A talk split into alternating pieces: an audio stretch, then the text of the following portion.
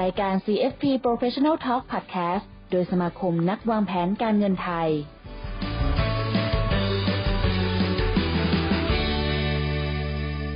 สวัสดีค่ะ ต้อนรับทุกคนเข้าสู่ CFP Professional Talk EP ที่ 19 นะคะ เป้าหมายชีวิตสำเร็จได้ด้วยนักวางแผนการเงิน CFP กลับมาเจอกับทุกคนแล้วนะคะ ต้องบอกว่าวันนี้เราจะมาทุกคนชวนคุยกันเรื่องราวของภาษีค่ะ เรื่องที่ทุกคนรู้สึกอยู่แล้วแล้วว่ามันยากใช่ไหมคะ แต่ก็รู้สึกเหมือนกันค่ะ แต่แต่เชื่อว่าถึงแม้ว่าเรื่องมันจะยากแค่ไหน มันก็เป็นสิ่งที่เราควรจะต้องทำความเข้าใจ ดังนั้นเดี๋ยววันนี้เราจะพาทุกคนมาค้นหาคำตอบกันนะคะ โดยเฉพาะประเด็นที่ ค่อนข้างโด่งดังในโลกออนไลน์ในช่วงที่ผ่านมาเกี่ยวกับเรื่องราวของรายได้ที่เกิดขึ้นนอกประเทศ ต้องเสียภาษียังไง มีกฎเกณฑ์อะไรยังไงบ้าง เดี๋ยววนนี้จะมาคุยกันนะคะ กับ 2 นักวางแผนการเงิน CFP จากสมาคมนักวางแผนการเงินไทย นั่นก็คือทางคุณพีทและน้องฟ้านั่นเองค่ะ สวัสดีค่ะ สวัสดีครับทั้งสองท่านสบายดีนะคะ นี่คุณพีทอยู่ต่างประเทศหรือเปล่าคะเนี่ยโอ้สวยเลยใช่ไหมครับ อยู่ในสวนเซนเลยครับกำลังพักผ่อนอยู่เลยครับ แต่มีคนโทรมาบอกว่าเขามาคุยชวนมาคุยเรื่องภาษีหน่อย ก็ว่าอยู่ อะวันนี้จะขออนุญาตให้ทั้งสองท่านมาช่วยแบบตอบคำถามที่คาใจหน่อยละกันนะคะ เพราะว่ามีหลายประเด็นเกิดขึ้น แต่ขออนุญาตเอาเป็นประเด็นแรกก่อน ประเด็นแรกเลยคือ อยากจะมาเคลียร์กันค่ะว่า รายได้ที่เกิดนอกประเทศเนี่ยต้องเสียภาษีอะไรยังไงบ้างรวมไปถึงความเข้าใจผิดที่ส่วนใหญ่แล้ว ทั้งสองคนมักจะเจอกันมาขออนุญาตไปทางน้องฟ้าก่อนละกันนะ น้องฟ้าเจอเคสอะไรแบบไหนบ้างแชร์ให้หน่อยได้ไหม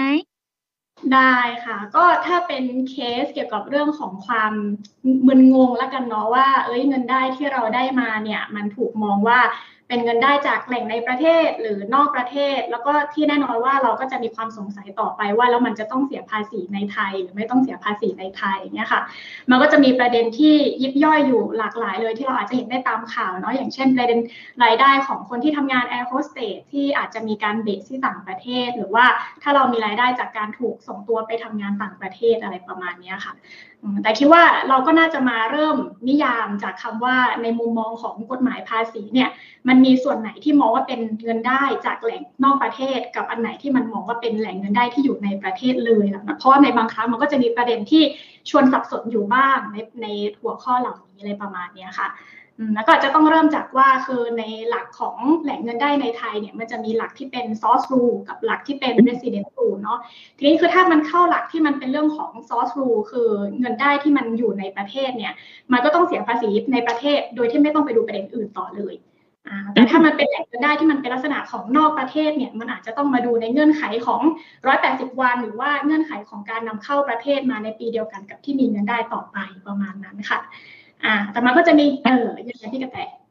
พี่อยากสรุปแบบนี้นึงก่อนนั่นแสดงว่าตัวอยู่ไหนก็ตาม แต่ถ้ารับเงินในประเทศ นับเป็นรายได้ในประเทศทั้งหมดถูกไหมก็ไม่เสมอไปอีกอ่าประเด็นใช่น่าสนใจไหม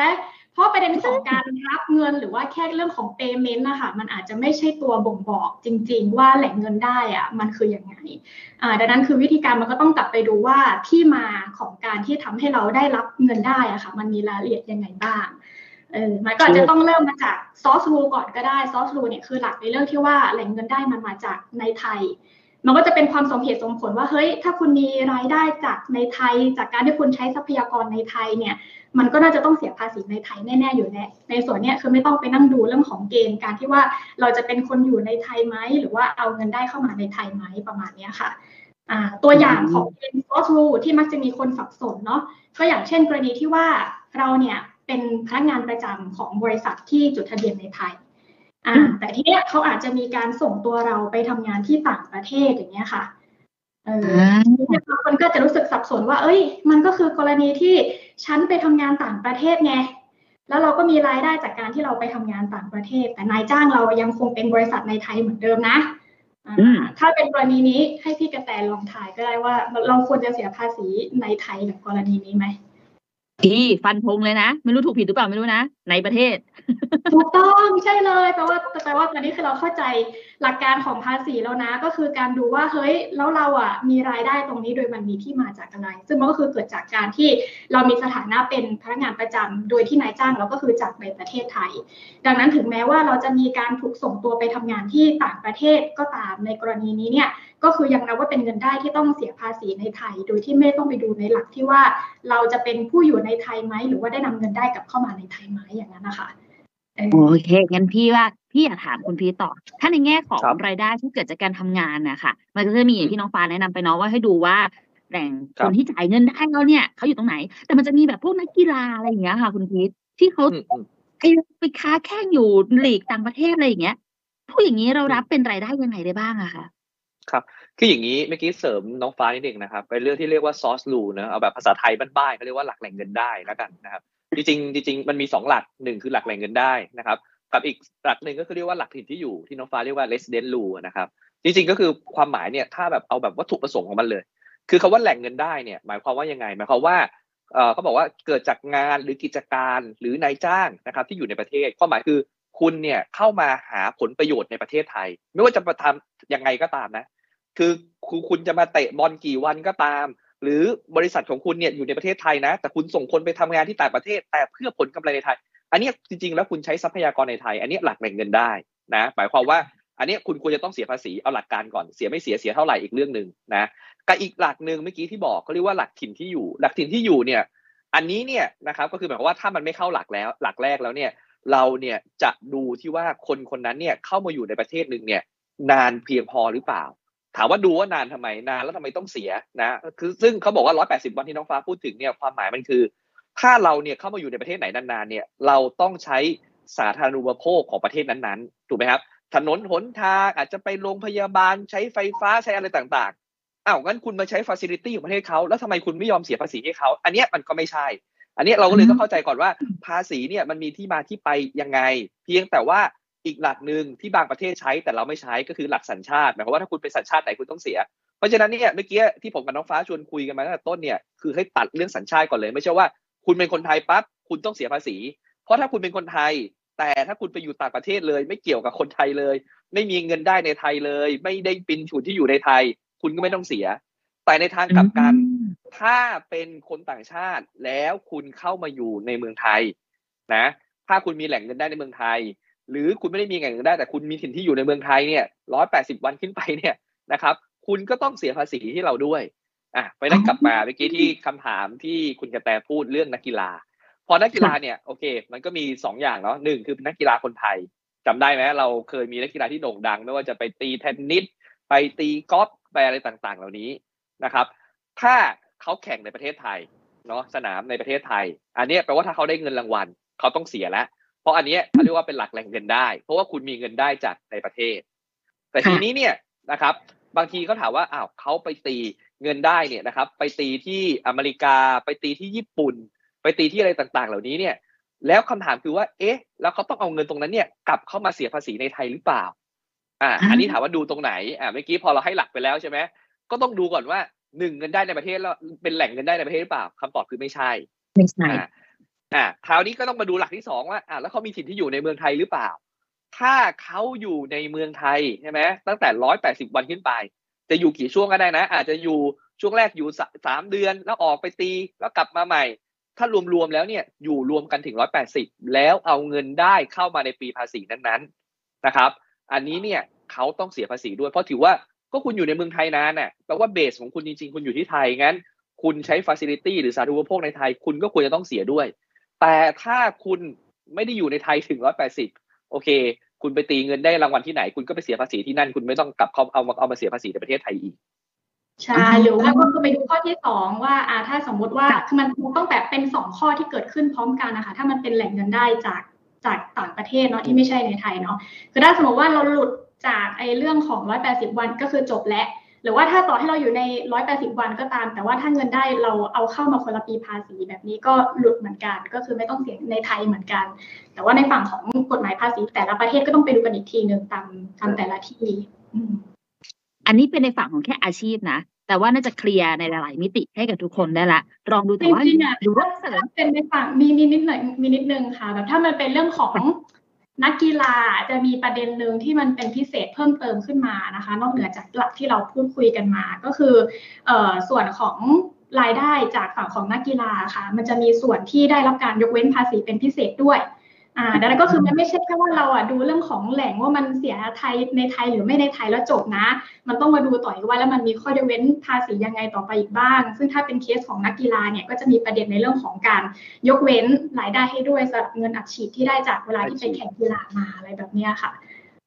โอ้โหเข้าใจแล้วล่ะเอาเป็นว่า จริง ๆ บริบทของแต่ละคนก็จะแตกต่างกันออกไป แต่เอาให้รู้ไว้ก่อนว่าหลักในการคิดเรื่องของตัวภาษีว่าจะจ่ายหรือไม่จ่ายอะไรยังไงเนี่ย ก็ให้ดูทั้งตัว resident rule กับตัว s o rule นี่แหละเป็นหลักเลยนะ แล้วจะได้มาพิจารณากันต่อว่าควรจะต้องทำอะไรยังไงต่อไป แต่มีอีกประเด็นหนึ่งค่ะ ที่อยากรู้ต่อนอกจากเรื่องของอาชีพแล้ว มันมีเรื่องของรายได้ที่เกิดจากการลงทุน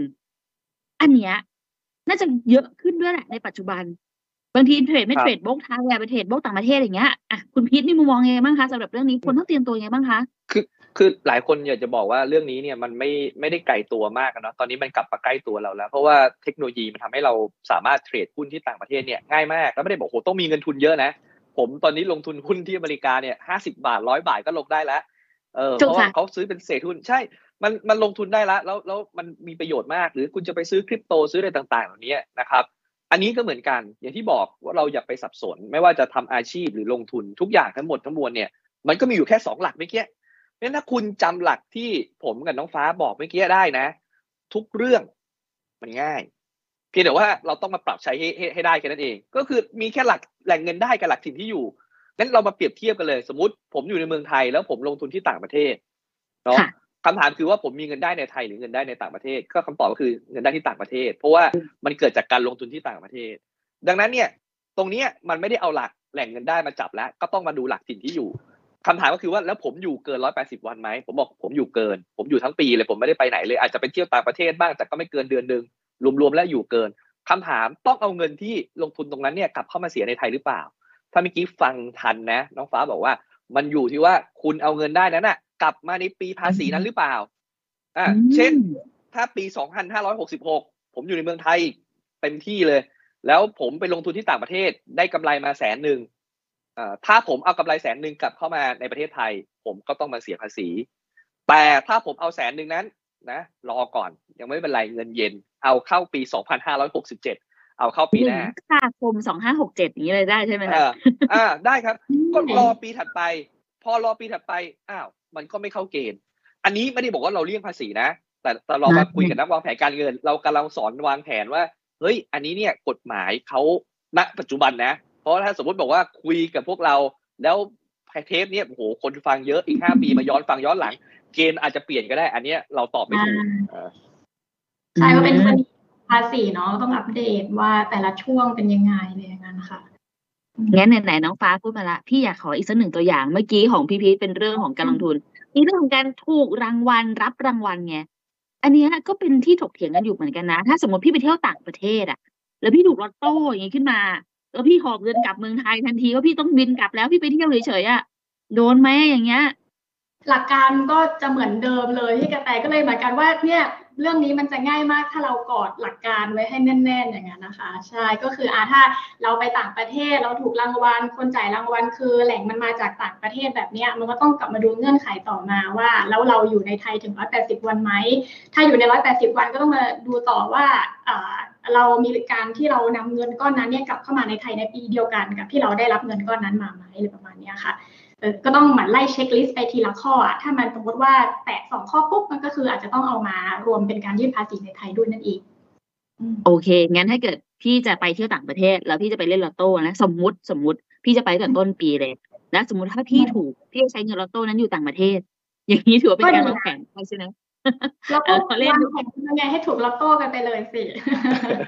ไม่อันนี้แซวนะคะทุกคนแต่ว่าจริงๆแล้วสุดท้ายแล้วว่าก่อนหลักการไว้ให้แน่นอย่างที่ทั้งคุณพีนแล้วก็น้องฟ้าบอก เราจะได้รู้ว่ากรณีที่มันเกิดขึ้นแต่ละอันเนี่ยมันเข้าเกณฑ์ไหนบ้างเนาะอะงั้นเราไปนอกประเทศกันมาแล้วกลับเข้ามาในประเทศหน่อยค่ะ เพราะอย่างที่บอกไปตั้งแต่ตอนต้นมันมีเรื่องของความเข้าใจผิดกันอยู่ค่อนข้างเยอะในเรื่องของตัวภาษีเนาะโดยเฉพาะตอนเนี้ยแหล่งรายได้ก็มีหลากหลายประเภทมากขึ้น ถ้าเกิดเราถามนะคะที่ทั้งสองท่านเป็นนักวางแผนการเงิน CFP อยู่แล้วเนี่ยค่ะ ตอนนี้ความเข้าใจผิดส่วนใหญ่ที่เราเรามักจะได้รับคำถาม จากผู้ที่เราไปให้คำปรึกษามาเนี่ยค่ะ เกี่ยวกับเรื่องของตัวรายได้ หรือภาษีภายในประเทศเนี่ย ส่วนใหญ่เขามาถามอะไรกันบ้างคะขออนุญาตเป็นทางน้องฟ้าก่อนเลยกันนะคะ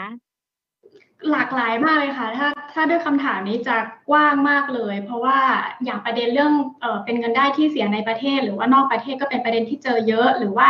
ส่วนที่เจอบ่อยก็อย่างเช่น แบบเงินได้อันนี้เนี่ยมันอยู่ในกลุ่มที่ได้รับการยกเว้นภาษีไหมหรือว่าแบบอยู่ในหมวดหมู่ของค่าใช้เอ่อหมวดหมู่ของประเภทเงินได้ยังไงประมาณนี้ค่ะ ก็จะมีความสับสนอยู่เยอะเหมือนกันค่ะ อืมอันอันถ้าอย่างอันที่ที่คิดว่าเล่าให้ฟังแล้วอาจจะเจอบ่อยอีกอันนึง ที่มันก็ใกล้เคียงกันกับประเด็นลงทุนในประเทศต่างประเทศด้วยอะไรประมาณนี้เนาะก็คือ มีความเข้าใจผิดว่าถ้าเราเนี่ยได้รับเงินได้มา แล้วมันเป็นสกุลต่างประเทศ เราจะไม่ต้องเสียภาษีจนกว่าเราจะแปลงมาเป็นสกุลเงินไทย ก็เจอประมาณนี้เหมือน กันใช่ แต่ว่าก็คือเหมือนอย่างที่บอกมันก็ต้องกลับมาดูหลักการ คือในเรื่องของวิธีการจ่าย หรือว่าเรื่องของสกุลเงินที่จ่ายเนี่ยมันไม่ใช่ประเด็นที่จะช่วยทำให้เราเกิดการยกเว้นภาษีแต่อย่างใดอย่างนั้นนะคะดังนั้นก็คือถึงแม้ว่ามันจะมีการจ่ายมาเป็นสกุลเงินต่างประเทศเนี่ยมันก็อาจจะต้องถูกนำมายื่นภาษีในไทยได้ด้วยเหมือนกันถ้ามันเข้าหลักเกณฑ์แล้วก็วิธีการมันก็คือการคอนเวิร์ตจากสกุลต่างประเทศได้เป็นสกุลไทย ตอนที่เรามีการยื่นภาษีอย่างนั้นนะคะอืมโอเค คุณพี่นะคะ เรื่องนี้นะครับ ก็เรื่องนี้จริงๆอยากจะให้เข้าใจเนาะเราพูดกันตลอดเนี่ยครับว่าเงินได้เออเงินได้ไม่ใช่เงินเดือนนะครับหลายคนคิดว่าจะเสียภาษีเนี่ยต้องมีเงินเดือนอย่างเดียว จริง ๆ คนละเรื่องครับ จริง ๆ หลาย ๆ อย่างเนี่ยมันเป็นเงินได้อ่ายกตัวอย่างเช่น สมมติบอกว่าเอ่องานปีใหม่ของของบริษัทเนาะจัดแล้วก็มีการจับของแจกรางวัลอะพอคุณได้ทอง พอคุณได้ทองเสร็จปุ๊บนะครับอ่าบางบริษัทก็ก็ไม่ได้เล็กขอร์ดอะไร แต่บางบริษัท ลงไปว่าหักภาษีหน้าที่จ่ายห้าเปอร์เซ็นต์อ่าเขาก็ก็ก็เขาอาจจะหัก ณ ที่จ่ายจะสามเปอร์เซ็นต์ห้าเปอร์เซ็นต์อะไรก็เขาก็หักไปแล้วหลายคนก็บอกโอเคก็ก็จบแล้วนี่ก็ไม่เป็นไรฉันก็โดนหักภาษีที่จ่าย ส่วนเงินเดือนฉันก็ไปเสียภาษีตามระบบปกตินู่นนี่นั่น ตรงเนี้ยมันเป็นความเข้าใจที่ผิดครับ ไอ้คาว่าภาษีหักหน้าที่จ่ายเนี่ยนะครับ มันต้องแยกก่อนว่าหักหน้าที่จ่ายอันนั้นเนี่ยเขาเรียกว่าเป็นภาษี final tax หรือมันไม่เป็น final tax อ่า final ก็คือสุดท้ายคือจบแล้ว เขาไม่มายุ่งอะไรกับคุณอีกแล้ว final ก็คือจบไปเลยก็หักไปแล้วคุณไม่ต้องไปสนใจทำอะไร กับอีกอันหนึ่งถ้ามันไม่ final ความหมายคือ ความจริงแล้วคุณต้องเอาเงินได้ตรงนั้นเนี่ยมารวมกับเงินได้ของคุณทั้งหมด แล้วเอามาเสียภาษีอีกทีหนึ่งซึ่งตรงเนี้ยหลายคนจะเข้าใจผิดเวลาได้รับของรางวัลนะเมื่อกี้เป็นสกุลเงินต่างประเทศใช่ไหมอันเนี้ยคุณได้รับมาเป็นทีวี คุณก็ต้องแปลงมูลค่าทีวีเนี่ยกลับมาเป็นเงิน แล้วคุณก็มารวมเป็นรายได้ของคุณ มาเป็นเงินได้ของคุณ ตรงนี้เนี่ย ผมว่าเป็นเรื่องที่หลายคนงงแล้วก็สับสนแล้วก็ไม่รู้จริงๆน้องฟ้าเสริมได้ตรงนี้พวกของรางวัลใช่พวกแบบเนี้ยเหมือนบางทีเหมือนที่พี่พีทบอกเลยประเด็นที่เจอบ่อยเนาะคือ เงินได้มันก็ไม่ใช่แค่เงินเดือน แล้วมันก็ไม่ใช่แค่เงินด้วยนะคะ เหมือนในปัจจุบันเรามีอาชีพอย่างเช่นแบบอินฟลูเอนเซอร์อะไรประมาณนี้ที่รับรีวิวอย่างนี้ใช่ไหมคะ บางทีเขาก็จะเป็นรูปแบบของ barter อะคือ ไม่ได้จ่ายเป็นค่าจ้าง แต่ว่าให้ของไปเลย เออแล้วก็ให้เราช่วยรีวิวให้นะคะซึ่งในรูปแบบเนี้ยถึงแม้ว่าเราจะได้รับมาแล้วมันเป็นสิ่งของด้วยซ้ำอะแต่อันเนี้ยในความเป็นจริงแล้วก็อาจจะต้องเป็นเงินได้ที่เอามาคำนวณภาษีอยู่ด้วยเหมือนกันค่ะอืมงั้นถ้าอย่างนี้ตาขออนุญาตยกตัวอย่างแล้วถามแล้วกันเนาะเอาเป็นว่าถ้าสมมติวันนี้นี่คืออินฟลูเอนเซอร์ number one ครับของในประเทศอะไรก็ตามแล้วแต่ค่ะ แล้วก็มีคนส่งของมาให้ทุกวันเลยเพื่อมาให้ช่วยรีวิวหน่อย ตีมูลค่าของออกมาแล้วเนี่ย อยู่ราวประมาณหนึ่งล้านบาทครับ แต่ต้องเอามูลค่าของนี้มาเสียภาษีถูกไหมคะถูกต้องถูกคต้รัอบงค่ะ และถ้าเกิดสมมุติมีบางเจ้าที่เขาอาจจะให้มาเป็นตัวเงิน แล้วก็บอกว่าหักภาษีให้จ่ายสามเปอร์เซ็นให้เรียบร้อย แต่ก็ต้องเอาเงินนั้นน่ะมารวม และมาดูฐานภาษีแต่สิ้นปีทีนึงว่าต้องเสียเพิ่มไหมอย่างนี้ถูกไหมคะถูกต้องถูกต้องค่ะเลยครับอ่าเนี่ยอันนี้สรรพากรกำลังดูอยู่เนี่ยพี่กระแตเนี่ยต้องต้องดูให้ดี ว่าจริงๆที่ ท่านอินฟลูเอนเซอร์ชื่อดังคุณกระแตเนี่ย เตรียมเสียภาษีแล้วหรือยังปีนี้อะไรอย่างเงี้ยนะครับ จริงๆก็คือบอกได้เลยนะ ส่วนใหญ่ถ้าฐานภาษีหรือเงินที่มันรวมๆเนี่ย มันเกินสักสามสี่แสนขึ้นไปเนี่ยบอกได้เลยส่วนใหญ่คุณต้องเสียเพิ่มอืมเอ่อจะโดนหักสามเปอร์เซ็นห้าเปอร์เซ็นเพราะว่าจริงๆ ฐานสามเปอร์เซ็นห้าเปอร์เซ็นเนี่ยจริงๆมันอยู่ที่มันไม่เกินแสนห้ามันน้อยมาก เพราะฉะนั้นเนี่ยพอพอมันเกินขึ้นไปเนี่ย คิดเสมอไว้เลยว่า โอเค ฉันต้องเสียภาษีเพิ่มเตแน่รียนอมนใช่มันเอาโดยส่วนตัวฟ้า ฟ้าก็เป็นถือว่าเป็นเป็นเป็นอินฟลูเอนเซอร์เหรอครับค่ะป ฟ้าถือว่าเป็นแบบเป็นฟรีแลนซ์ท่านหนึ่งซึ่งก็คือเนี่ยแหละโดยโดยโดยการที่เรามีความเข้าใจในเรื่องของการวางแผนนะคะ มันก็มีส่วนทำให้เรามาวางแผนตัวเองได้ด้วย ซึ่งโดยส่วนตัวฟ้า เราไม่ได้อยู่ในระบบของพนักงานประจำที่จะมี HR คอยดูเรื่องของเงินเดือน และช่วยหักหน้าที่จ่ายเราไปเนาะส่วนตัวฟ้าเองอะฟ้าก็มีระบบในการแอบหักภาษีหน้าที่เหมือนหักภาษีตัวเองเพิ่มเติมเพื่อที่เราประมาณการไว้แล้วว่าเราต้องจ่ายเพิ่มเท่าไหร่ก็จะได้ไม่อึดอัดตัวเองจนเกินไปเวลาที่ต้องจ่ายจริงอะไรประมาณนั้นนะคะอืม งั้นนี่พี่เดี๋ยวแชร์เดี๋ยวย้อนพี่ก็ย้อนเป็ย้อนย้อนไงย้อนกลับมาของน้ำฟ้านิดนึงครับ นิดนึงคือจะบอกว่าบริษัทเดี๋ยวเป็นคุณเป็นพนักงานบริษัทแล้วมี HR ดูแลให้ HR เนี่ยเขาแก้กรอกให้เบื้องต้นนะครับเดี๋ยวใช่เดี๋ยวหลายคนใช่เข้าใจว่าใช่เดี๋ยวหลายคนเข้าใจว่าเอาเอาที่ HR เนี่ยส่งมาโอเคให้ร้อยโอเคปีแล้วไปกรอกแล้วคือจบ อันนั้นไม่ใช่นะอันนั้นอันนั้นเป็นแค่เงินได้ที่คุณได้จากที่เขาเพราะฉะนั้นถ้าคุณไปเป็นใช่เอ่อรับรายได้อื่นเพิ่มมีอะไรอื่นเพิ่มเขาไม่รู้เขาไม่ได้กรอกให้คุณนะใช่ใช่หรือแม้กระทั่งเมื่อกี้ที่คุณได้รางวัลเนี่ยไอ้พวกเนี้ยคุณต้องไปกรอกเองเพ ราะจำไว้นะแบบภาษีเนี่ยเขาเป็นแบบประเมินตัวเองถูกไหมครับอืมคุณคุณต้องฟังคำนี้ให้ดีแบบประเมินตัวเองหมายความว่า ใครจะประเมินให้คุณเขียนมาให้คุณยังไงเขาไม่รับผิดชอบ คนที่ต้องรับผิดชอบกับสัมภากระคือตัวคุณเองแค่นั้นเองอันนี้อันนี้ฝากไว้นิดนึงใช่ใช่เพราะก็คือเราเป็นคนที่ต้องคือเสียถ้าเราโอกาสเป็นแบบ ใช่ถ้าเรามีรายได้จากพนักงานประจำอย่างเดียวอะมันอาจจะแบบดูเหมือนสบายขึ้นนิดนึงในแง่ที่เขาจะคำนวณอัตราก้าวหน้าให้เราไปและในตอนที่หักเอ่อหักที่จ่ายอะไรประมาณนี้ แต่อย่างที่พี่พีทบอกเลยยิ่งถ้าสมมติปัจจุบันเนาะมันทำให้เราสามารถทำรายได้ได้หลากหลายบางคนเป็นพนักงานประจำแล้วไปอินฟลูด้วยก็ไม่เสียหายใช่ไหมคะในส่วนที่มันเป็นรายได้ที่มันนอกเหนือจากระบบตรงนี้ก็อย่าลืมที่จะต้องรับผิดชอบตัวเองในส่วนนี้ด้วย หรือแม้กระทั่งพนักงานประจำที่ไม่ได้มีรายได้อื่น ๆ แต่ถ้าเกิดระหว่างปีคุณถูกโปรโมทขึ้นมาและ HR เขาไม่ได้ประเมินให้คุณไว้ เขาอาจจะไม่ได้หักภาษีและเตรียมไว้ให้คุณอย่างพร้อมเพรียง ดังนั้นอืมก็ต้องดูตัวเองด้วยนะคะ แต่เมื่อกี้เสริมของน้องฟ้านิดนึงนะคะที่ก็ถือว่าในชีวิตจริงเราไม่ใช่อินฟลูเอนเซอร์เราเป็นฟรีแลนซ์ท่านหนึ่งเหมือนกันค่ะน้องฟ้า สิ่งที่พี่จะทำกับหนูเลยคือ พี่จะหักไว้เลย สมมติได้เงินมา จะไม่ได้เอามาใช้ทั้งหมด มันควรจะต้องเป็นอย่างนั้นเพราะว่าไม่ใช่อะไรเป็นคนขี้เกียจ กลัวว่า เดี๋ยวพอต้องจ่ายภาษีจริง ๆ จะไม่มีจ่ายนั่นเองอะมีอะไรเสริมไหมกับเรื่องของตัวรายได้ที่อยากจะบอกตอนนี้ไหมคะว่ามีความเข้าใจผิดอะไรเพิ่มเติมไหมเอ่ออามีประเด็นที่เจอบ่อยที่สุดแล้วฟ้าว่าคลาสสิกที่สุดในชีวิตการทำงานของฟ้าอันหนึ่งก็คืออย่างความเข้าใจผิดเกี่ยวกับประเภทเงินได้ของตัวเองค่ะ ซึ่งมันมีผลค่อนข้างเยอะในการคำนวณภาษีนะ เพราะว่าบางคนถ้าเข้าใจแล้วมันทำให้ค่าใช้จ่ายมันต่างกันเยอะอะ มันจะมีผลเวลาที่เราถูกย้อนหลังจริง ๆ ค่ะ อย่างเคสที่เจอเยอะจะเป็นเคสของกลุ่มแพทย์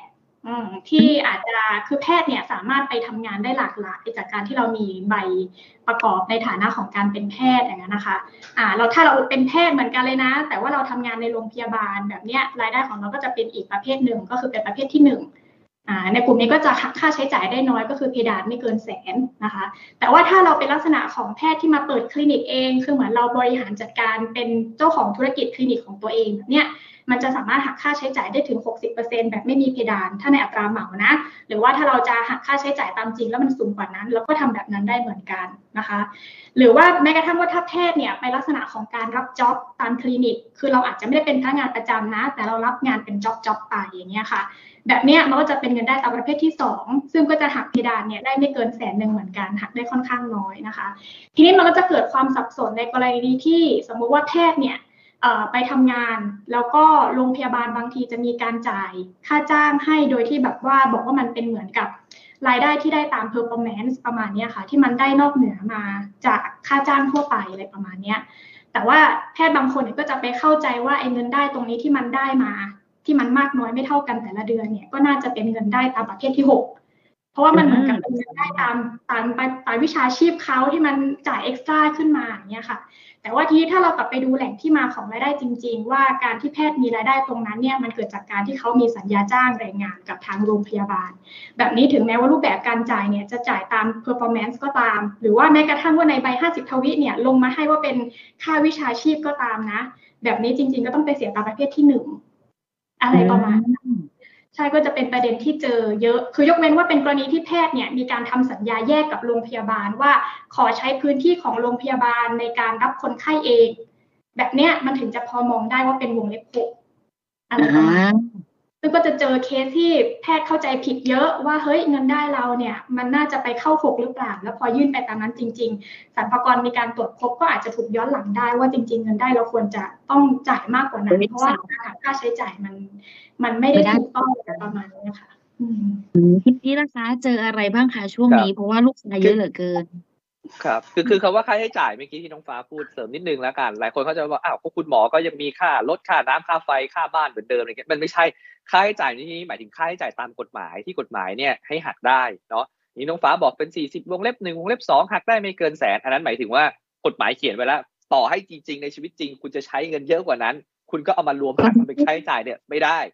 แล้วก็ถ้าเป็นวงเล็บหกเมื่อกี้โอเคก็เหมือนกัน อันนี้จริง ๆ ก็ นอกจากอาชีพของคุณหมอแล้วเนาะก็เป็นพวกทนายความพวกอะไรพวกเนี้ยก็เหมือนกันนะครับ คือถ้าเป็นทนายความถ้าอย่างผมเป็นทนายความเนี่ย ถ้าผมรับเงินเดือนของบริษัทนะเขาจะให้ไปว่าความกี่คดีก็ตามนู่นนี่นั่นเนี่ยนะครับ อันนี้ก็หักภาษีเนี่ยก็หักค่าใช้จ่ายเนี่ยก็คือได้แสนหนึ่งเหมือนกันแบบที่น้องฟ้าบอกเลย แต่ถ้าไปว่าความที่ศาลอันนี้โอเค อันนี้เขาเรียกว่าเป็นวิชาชีพ อันนี้ก็จะหักได้สามสิบเปอร์เซ็นต์นะครับ แต่ทีนี้ มีคำหนึ่งที่ที่อยากฝากไว้แล้วกันว่ามันมันเป็นคำที่เข้าใจผิดเยอะ แล้วจริง ๆ มันส่งผลนะ ก็คือว่าการเสียภาษีเพิ่มแต่การที่ได้ภาษีคืน เออ พี่คุณกระแตอยากได้ภาษี อยากเสียภาษีเพิ่มหรือต้องได้ภาษีคืน อยากได้ภาษีคืนค่ะ อ่า อันนี้เข้าใจผิดแล้วเพราะอะไร เพราะความจริงครับว่าไอเสียภาษีเพิ่มหรือเสียภาษีเพิ่มคืนเนี่ยจริง ๆ ไม่ได้ว่าสัมภาระเขาอยากจะแบบอยากจะเก็บตังคุณเพิ่ม หรือสัมภาระเนี่ยเขาอยากจะให้คุณจ่ายเพิ่ม แต่มันเป็นเรื่องของการที่ว่าคุณเนี่ยประเมินแล้วคุณเนี่ยนำส่งไปเนี่ยมากน้อยแค่ไหน เพราะฉะนั้นสุดท้ายจริงๆอะมันอยู่ที่ตัวคุณเองก่อนตั้งแต่ต้นแล้วอย่างไม่เกี้ยที่บอกอะว่าสมมติคุณถูกเงินรางวัลเนาะพอถูกเงินรางวัลเนี่ยจริงๆเขาหักไว้ห้าเปอร์เซ็นแต่ความจริงแล้วเนี่ยคุณอาจจะต้องเสียภาษีเนี่ยอยู่ที่ฐานยี่สิบสามสิบแล้วเนี่ยแปลว่าคุณส่งไว้ห้าแต่ความจริงคุณต้องเสียยี่สิบความหมายคืออะไร คุณต้องเตรียมอีกสิบห้าเนี่ยเอาไปจ่าย เออ แต่ถ้าความจริงแล้วปรากฏว่าเวลาวางแผนเนาะเวลาเรายื่นไปเราบอกเขาว่าหักไว้เยอะๆ ในบริษัทเนี่ยมันสามารถทำได้ เช่น บอกว่าโอเคฉันไม่ลดหย่อนนู่นนี่นั่น เพราะฉะนั้นคุณหักภาษีฉันไว้เต็มเลยพอหักไว้เต็มพอถึงสิ้นปี คุณค่อยไปซื้อคืออย่างเดิมเนี่ยสมมติคุณบอกว่าฉันจะไม่ลงทุนประกันแสนหนึ่งอะโอเคเวลา HR เขาคำนวณเขาก็ไม่ได้เอาแสนหนึ่งเนี่ยมาคำนวณ แต่พอถึงสิ้นปีจริงเฮ้ยซื้อประกันดีกว่า พอไปซื้อ แปลว่าจริง ๆ แล้วคุณได้ภาษีคืน หรือมันมีช็อปช่วยชาติ หรือมีอะไรโปรแกรมต่างๆรัฐบาลออกมา แล้วคุณไปใช้สิทธิ์ตรงนั้น ความหมายก็คือว่าพอสุดท้ายคุณไปขอเนี่ย คุณก็ได้เงินคืน เพราะฉะนั้นจริงๆไอ้คาว่า ขอเสียภาษีไอ้เสียภาษีเพิ่มเนี่ย มันจริงๆอาจจะดีก็ได้นะเพราะจริงเงินอยู่ที่เราแล้วถึงเวลาจริงค่อยเอาไปจ่าย ได้ภาษีคืนเนี่ยแปลว่าความจริงเนี่ย คุณจ่ายเงินล่วงหน้าให้เขาไปแล้ว จ่ายไปก่อนพอถึงเวลาคุณก็มาขอคืน อ่าได้น้องฟ้าเสริมเลยครับน้องฟ้า ใช่ก็เจออย่างนี้เหมือนกันค่ะ แต่ก็ไม่แปลกมันเป็นความเข้าใจที่เหมือนแบบคุยฉันได้เงินคืน แต่คนอื่นเขาต้องจ่ายเพิ่มแบบนี้ เราก็ชนะสินะแต่ว่านั่นแหละค่ะในความเป็นจริงแล้วมันคือเราเราถูกจ่ายไปตั้งแต่ระหว่างทาง แล้วก็มันก็เป็นเอ่อการคำนวณที่สุดท้ายแล้วเราก็จะได้กลับคืนมาเฉยๆว่าถ้าเราถูกหักไปมากกว่าที่เราควรจะต้องจ่ายประมาณนั้นนะคะ แต่ว่าอันนี้ดีค่ะ เพราะว่าสุดท้ายแล้วอะเราต้องกลับมาคุยกันว่าเรื่องของการบริหารจัดการภาษีของแต่ละคนเนี่ยมันก็จะมีวิธีการ แล้วก็บริบทในแต่ละมิติมันต่างกันออกไปเนาะเน้นอีกทีนึงค่ะ ถ้าอยากจะให้คมรอบได้จริงๆอะนักวางแผนการเงินซีพีนะคะเชื่อแต่อะเดี๋ยวไปประเด็นกันที่สามต่อเลยแล้วกันนะคะ เพราะว่าในฐานะที่ทั้งสองท่านเนี่ยค่ะ อยู่กับลูกค้าหลากหลายกลุ่มมาก แล้วก็ให้คำปรึกษากับหลาย ๆ เคสมาโดยตลอดเลย ถ้าเกิดเอาเป็นตอนนี้เป็นคำแนะนำกลางๆสำหรับคนที่อยากจะวางแผนการเงิน วางแผนเรื่องของตัวภาษีค่ะ จะมีคำแนะนํำยังไงให้เขาได้บ้างสำหรับการเริ่มต้นรวมไปถึงแหล่งข้อมูลที่อยากจะแนะนำรอบนี้ขออนุญาตเป็นทางคุณพีทก่อนแล้วกันนะคะ ได้ครับ จริงๆผมแนะนำเหมือนแบบซุนวัวครับรู้เขารู้เราลบร้อยอ่าลบร้อยครั้งชนะร้อยครั้งเหมือนกันครับ ภาษีมันเป็นเรื่องของการประเมินตัวเองเนาะแล้วก็ต้องดูกับเกณฑ์ของสัมภาระเพราะฉะนั้นรู้เขารู้เขาก็คือว่าเราต้องรู้ว่ากฎหมายกำหนดอะไรไว้บ้าง ว่าคุณจะต้องเสียอะไรไม่ต้องเสียอะไรเนาะจริงๆอย่างที่บอกว่าหลักการง่ายๆเมื่อกี้เนาะตั้งแต่ตอนต้นเลยที่บอกกลับไปย้อนดูได้ ก็คือหลักแหล่งเงินได้กับแหล่งสินที่อยู่อะคุณเข้าไหมถ้าคุณเข้าเนี่ยแปลว่าหลักๆ แล้วคุณต้องเสียละเสียยังไงคุณก็มาดูเกณฑ์อีกทีหนึ่งนะครับ รู้เรารู้เราความหมายก็คือ เราก็ต้องรู้ว่าเรามีรายได้อะไรบ้าง มีเงินได้อะไรบ้าง เพราะอย่างที่บอกเลยว่า แบบภาษีเนี่ยแบบประเมินตัวเองนะคนอื่นเข้ามาประเมินไม่ได้ แต่ถ้าคุณประเมินผิด อันนั้นสัมภาระเนี่ยเขาจะเข้ามาประเมินคุณเขาจะเข้ามาสู้กับคุณข้อมูลเดี๋ยวนี้ต้องบอกเลยว่า ง่ายกว่าสมัยก่อนเยอะ สมัยก่อนเนี่ย หาข้อมูลเรื่องภาษีเนี่ย ยากแบบฟอร์มเนี่ยก็ยาก เดี๋ยวนี้เนี่ยมีให้ทดลองเล่นคุณเข้าไปเว็บไซต์ของสรรพากรโหลดแอปเอิบนู่นนี่นั่นมา นะเข้ามาเว็บของนักวางแผนการเงินสมาคมนักวางแผนการเงินไทยนะของตลาดหลักทรัพย์โอ้โหเยอะแยะเลยครับ สารพัดข้อมูลที่คุณจะเอามาใช้ได้ แล้วพอคุณเอามาใช้ทดลองทำทดลองยืดนะอย่าไปมองว่ามันเป็นเรื่องยาก เพราะสุดท้ายภาษีเนี่ยมันเป็นเรื่องของตัวเรานะไปไปปรึกษานักวางแผน แต่ถ้าสุดท้ายโดนปรับนักวางแผนไม่ได้โดนปรับด้วยครับ ตัวคุณเองอะ พอคราวนี้พอถ้าคุณรู้ว่าเป็นเรื่องของตัวคุณเองอะ คุณจะมีความใส่ใจมากยิ่งขึ้นครับอืม ชัดเจนค่ะอะน้องป้าละคะ ก็สำหรับฟ้านะคะ ก็เหมือนอย่างที่บอกเลยว่ามันไม่แปลกนะ ที่เราจะไม่รู้เรื่องของภาษีในตั้งแต่แรก แล้วก็ไม่แปลกเลยที่บางทีเราก็จะมีความเข้าใจที่มันไม่ถูกต้องตามหลักเกณฑ์ที่มันเป็นอยู่นะคะ ดังนั้นก็คือถ้ายิ่งคนที่อาจจะมีรายได้ที่หลากหลายเนาะก็แนะนำจริง ๆ ว่าเราควรจะมีการจดบันทึกในเรื่องของรายรับที่เราได้เข้ามา แล้วก็ในเบื้องต้นก่อนละกันว่าถ้าเราไม่แน่ใจว่ามันต้องเสียภาษีหรือเปล่า ก็ไม่ต้องห่วงให้สงสัยไว้ก่อนเลยว่าเสียนะคะ ก็คือให้ตั้งให้สันนิษฐานเอาไว้ก่อนเลยว่าถ้ามันทำให้เรารวยขึ้นเนี่ยอะมันเป็นไปได้และที่เราอาจจะต้องเอามาจัดการในเรื่องของภาษีเพิ่มเติม แล้วก็อาจจะต้องไปหาข้อมูลเพิ่มเติมว่ามันมีข้อยกเว้นยังไงบ้างไหมนะคะ มันมีวิธีการแฮ็ก วิธีหนึ่งนะคะ ที่ก็แนะนำสำหรับคนโดยทั่วไปเนาะที่อาจจะไม่ได้ทำงานในวิชาชีพของสายการเงินหรือว่าภาษีอย่างเงี้ยค่ะแล้วก็จะมีช่องทางของสรรพากร call center นะคะ ที่สามารถให้เราเนี่ยโทรเข้าไปสอบถามข้อมูลกฎหมายเบื้องต้นได้ 1161 ค่ะ ซึ่งส่วนตัวฟ้าเนี่ยก็เคยมีเข้าไปสอบถามเองบ้างเหมือนกัน แล้วก็คิดว่าในการให้ข้อมูลเนี่ยก็คือดี แล้วก็ไม่ต้องรอสายนานเลยนะคะ แล้วก็เคยเจอที่ว่าเราโทรไปสอบถามเนี่ยแล้วก็เหมือนเขาให้ข้อมูลที่มันไม่ได้ถูกต้องซะทีเดียวตั้งแต่แรก ก็มีการโทรกลับมาอธิบายเราใหม่อีกครั้งหนึ่งด้วย คือดูเป็นแหล่งข้อมูลที่มีความรับผิดชอบในการให้ข้อมูลเราพอสมควรเลย ก็คิดว่าถ้าใครมีความสับสนในเบื้องต้นเนี่ยอาจจะสอบถามทางนั้นได้นะคะ หรือไม่เราก็มีแหล่งในการบริการข้อความรู้เกี่ยวกับการเงิน หรือว่าภาษีที่ดีที่สุดแหล่งหนึ่งนั่นก็คือ สมาคมนักวางแผนการเงิน CFP นั่นเองนะคะ ที่ยินดีที่จะบริการข้อมูลแล้วก็ช่วยวางแผนให้กับทุกท่านอยู่ค่ะ อ๋อรู้สึกว่าวันนี้เป็นการคุยกันที่แต่โชคดีมากเลยนะคะ ได้มาทั้งแบบตอกย้ำเรื่องของแนวคิดที่ถูกต้องเกี่ยวกับภาษีด้วย แล้วก็ได้กลับไปคิดถึงมิติในเรื่องของภาษีอื่น ๆ ด้วยนะ เพราะว่าถึงแม้ว่ามันจะเป็นหลายๆเคสที่มันไม่ได้โดนตัวเราโดยตรงค่ะ แต่มันก็ทำให้เราเห็นเลยว่า ภาพของในอนาคตที่มันมีโอกาสจะเกิดขึ้นเนี่ย อาจจะเป็นเราก็ได้ที่ต้องมาเจอกับคำถามแบบนี้งั้นเพื่อให้ความโชคดีนี้ยังคงอยู่กับแต่ต่อไปค่ะเรียถามแล้วกันว่าแล้วคุณพีทแล้วก็น้องฟ้า มีแหล่งให้แต่ไปติดตามข้อมูลเพิ่มเติมของทั้งสองท่านไหมคะ คุณพีทแต่จะไปอยากหาข้อมูลคุณพีทเพิ่มเติมตรงไหนได้บ้างคะ ครับ ก็เข้ามาที่เฟซบุ๊กแฟนเพจนะครับ ก็ search ชื่อดรพีทธีรพัฒน์นะครับ ก็เดี๋ยวก็เจอเนาะแล้วจากนั้นผมก็มีติ๊กต็อกมีอะไรก็ทำไปแต่ก็ลิงก์เข้าไปจาก Facebook ได้เลยครับ โอเคต้องพาละคะ ที่ไหนดีเอ่ยคล้ายๆกันเลยค่ะ ก็ในชุกในทุกช่องทางโซเชียลมีเดียเหมือนกันค่ะ ฟ้ายาดา F A H Y A D A ค่ะ search ที่ไหนก็เจอแน่นอน คิดง่ายๆ เขียนง่ายๆนะ แล้วก็วันนี้ขอบคุณทั้งสองท่านมากๆเลยนะคะ ที่อุตส่าห์มาร่วมพูดคุยกับแต่นะ แล้วก็ให้ข้อมูลที่ค่อนข้างเข้าใจง่าย ๆ จริงๆเกี่ยวกับภาษีแล้วตอนนี้แต่คงเปลี่ยนใจแล้วล่ะเพราะว่าภาษีเนี่ยมันไม่ใช่เรื่องใกล้ที่จะไม่ใช่ใกล้ตัวต่อไป แต่ภาษีมันจะเป็นเรื่องง่ายที่เราควรจะต้องทำความรู้จักกันละเอาเป็นว่าทุกคนที่ดูพวกเราตอนนี้ก็หวังเป็นอย่างยิ่งนะคะ ว่าการคุยกันในวันนี้จะทำให้ทุกคนเนี่ยเข้าใจในตัวหลักการของภาษีมากขึ้น แล้วก็สามารถเอาไปปรับใช้กับการบริหารจัดการวางแผนภาษีของแต่ละท่านได้ แต่ถ้าเกิดรู้สึกว่ามันยังมีข้อกำหนดหรือบริบทต่างๆ ที่เรายังไม่รู้สมาคมนักวางแผนการเงินไทย มีนักวางแผนการเงิน CFP คอยให้บริการอยู่นะคะ วันนี้ขอลาไปก่อนแล้วค่ะ เดี๋ยวไว้เจอกันใหม่ในครั้งหน้านะ วันนี้ทั้งคุณพีทน้องฟ้า แล้วก็แต่ต้องกล่าวคำว่า สวัสดีค่ะ สวัสดีค่ะ